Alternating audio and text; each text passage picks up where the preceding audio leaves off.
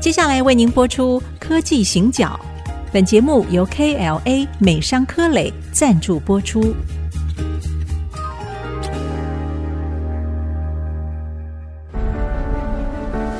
从区域情势、产业变迁到文化体验，娓娓道来全球供应链的故事。欢迎收听《科技行脚》。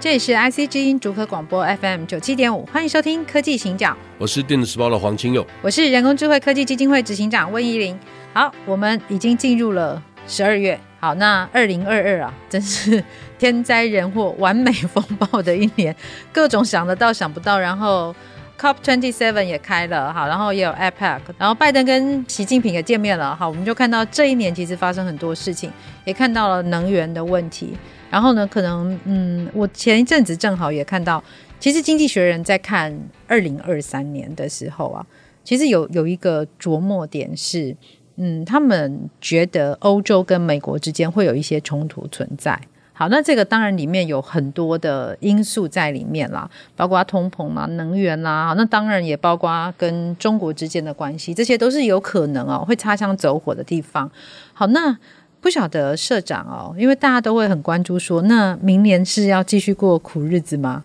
然后我们有没有可能再看远一点点，二零二三到二零二四，那苦日子一定会来的，好这么肯定吗？啊其实现在礼拜一早上 适合说这个吗？所以我们如果想到，我们每个人都期待黄金十年了。好，就过去两年，我们真的过得挺好的。是大家知道哈、到二零二一年年底为止那一天，八百家上市柜的电子公司带给我们九千四百亿美金的营业额，是，非常棒的成果。对，好，我们几乎所有的产业都创新高。嗯哼。那二零二二年一开年，我就跟我们研究中心在讨论这个事情，我就说，笔电还会这么好吗？不太可能。有点很不科学，违反人性。对，对因为笔电在最糟的二零一六年剩下大概一点五亿台，嗯，然后到二零二一年呢，回升到二点四七亿台，就是对几增乎加多了一亿是台、哎对，所以市场怎么可能会这么好？大家不会买，所以先买嘛对、哦对，先买了，然后如果你会发现说，二零二三、二零二四，它有几个，嗯哼，几乎是形成完美风暴的经济元素，那你是要要要理解，用比较保守谨慎的方法去观察二零二三、二零二四，是，甚至我认为它不会一年就结束，所以我为什么谈到二零二四？对，好，第一个我们先想象一下，战争的阴影当然存在，还有呢，美元独强，嗯利率很高。对，然后我们又发现失业率也慢慢、哦嗯对、 yes 都回来了哦对，该回来慢慢的会都回来了，对，慢慢的哦少会起子来化了。很多新的问题，这个然后产业对移转，气候变然后迁呢的问题， ，PC 手机成熟了，对，我们在等待电动车，嗯，哦，等待果陀，果陀一定会来吗？哦，这些我们都要开始在想象很是多很多新的可能的变对数跟原因，我们必须要有一定的理解。但是呢，我还是跟大家打针强心针。嗯哼，请问一下，过去二零二零、二零二一，全世界或者甚至到二零二二好了，嗯哼，上半年为止，全世界哪一个国家的经济像台湾涨得这么好的？其实没有，没有啊。对，是没有，所以我们其实口袋里面储存的最多的是呃这个这个能源能量，对，所以以如果未来一年两年是不景气，台湾是全世界最有可能熬过这个不景气的竞争大国。我们的口袋比较深一对些，，第二个就是说， 如果你听过张忠谋演讲，其实嗯哦，张忠谋所有的演讲哈、哦，有几个重点我一直牢记在心。第一个，CEO 最重要的责任是 define business，定义你的事业。对，第二个，他说我是 learning curve believer，嗯，就是说我如果是领先者，我会想尽办法扩大领先优势，直到竞争者看不到我的车尾灯。对他强调的是这种经营的观念嘛，哈。是，诶，请问一下，他这个给我们多少启示？如果我们知道过去两年其他的国家没有这么多资源做长期投资，或者我们看到未来两年笔电、手机、汽车甚至都不会这么快，那么其他国家要建立生产体系的时候，他不找台湾，他找谁呀、对，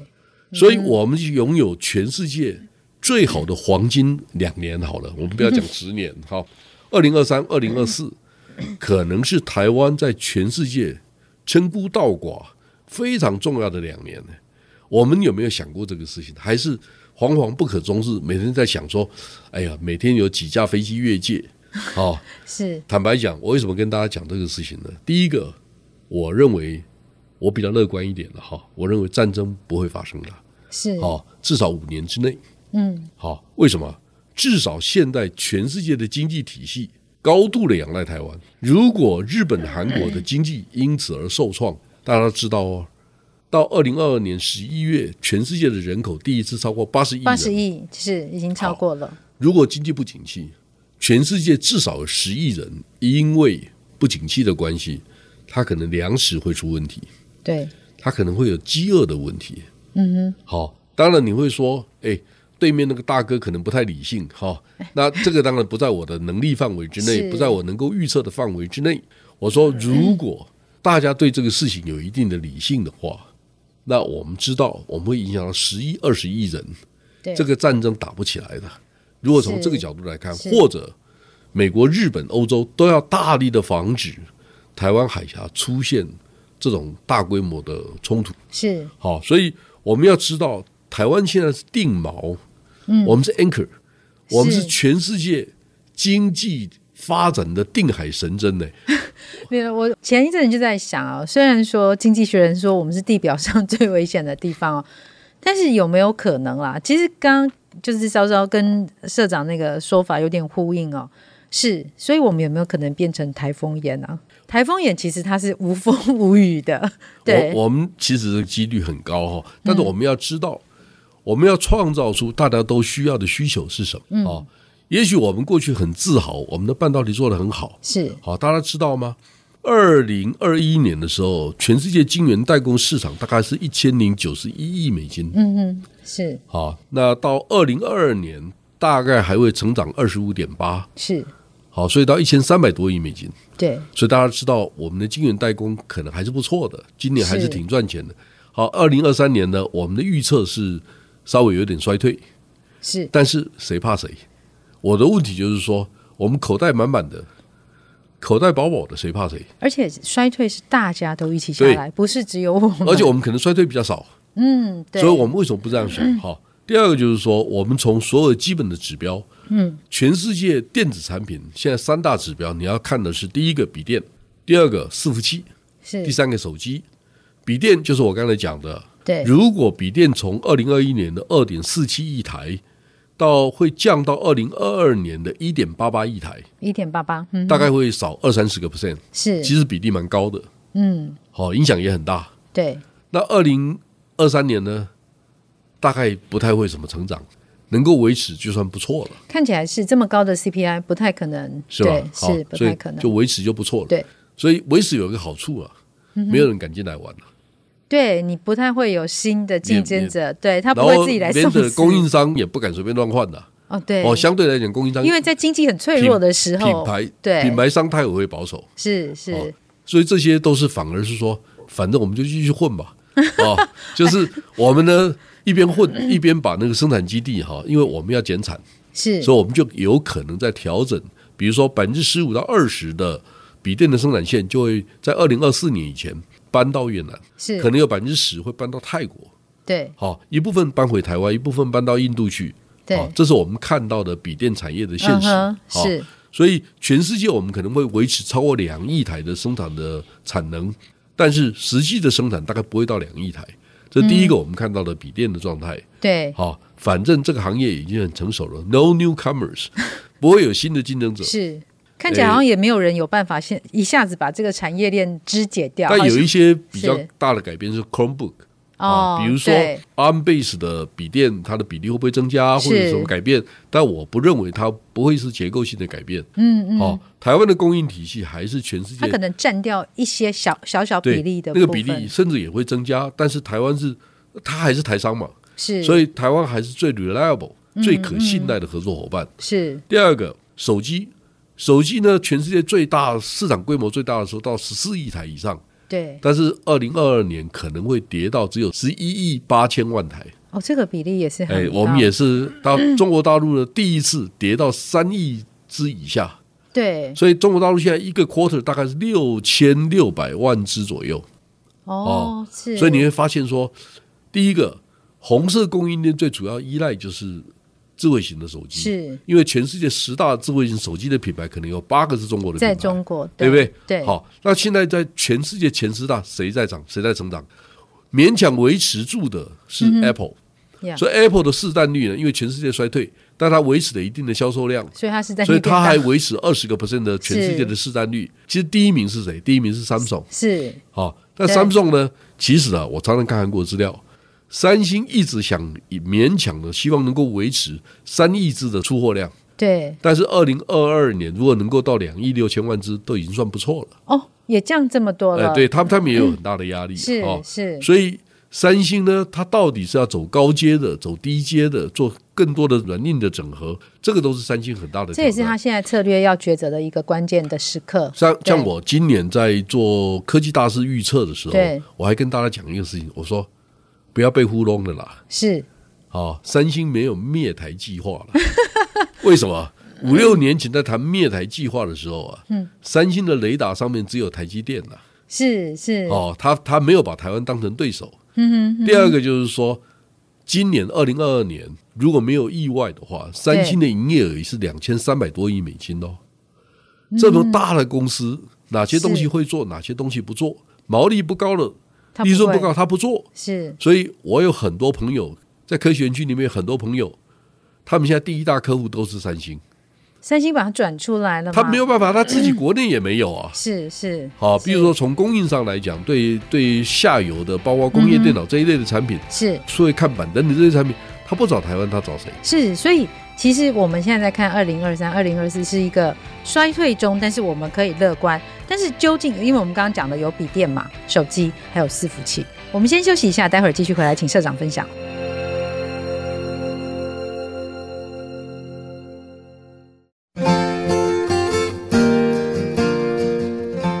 欢迎回到科技行脚，我是黄清勇，我是温依玲。好，那我们刚刚听到在上半段节目，哦社长跟我们讲了二零二三跟二零二四的一个预测哦。那其实听起来就是，虽然大环境是不好的，但是我们还是有一些可以乐观的理由哦。那我我们其实，在想的这个有一个很关键的点，在于说，为什么我们都只谈科技产业？好，其实呢，当然，因为我们现在科技产业是一个对于台湾来说最关键的命脉。然后我们期待的、哦、其实是它可以带动我们所有的产业的发展。好，所以呃，我想可能我们同步就是在谈科技产业的时候，我们同步还是会希望关注一下下，就是其实像零售业啊，像餐厅啊，服务业。这个因为支撑了非常多的就业人口，所以我们的确是非常呃希望的是，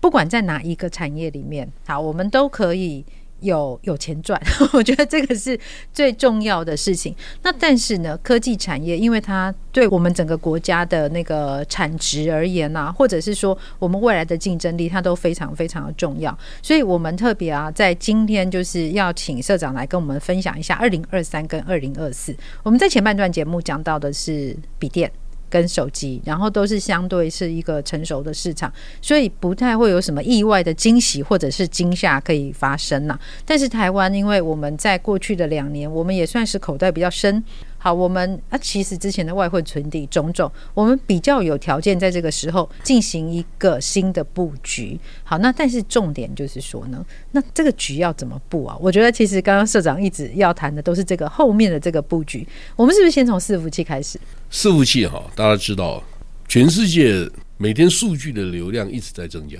对，所以呢，我们认为数据中心的投资，现在我我所了解，hyperscale 的 data center 就是一个数据中心，伺服器超过五千台以上的数据中心，现在已经有八百多个了，只会越来越多只。会越来越多。对然后大家一定很高兴知道，全世界的伺服器百分之九十二点九是台湾公司做的， 对，是，哦，都是我们做。对。好，所以呢，谁这跟件我事们情买？可以可以不要讲出来吗？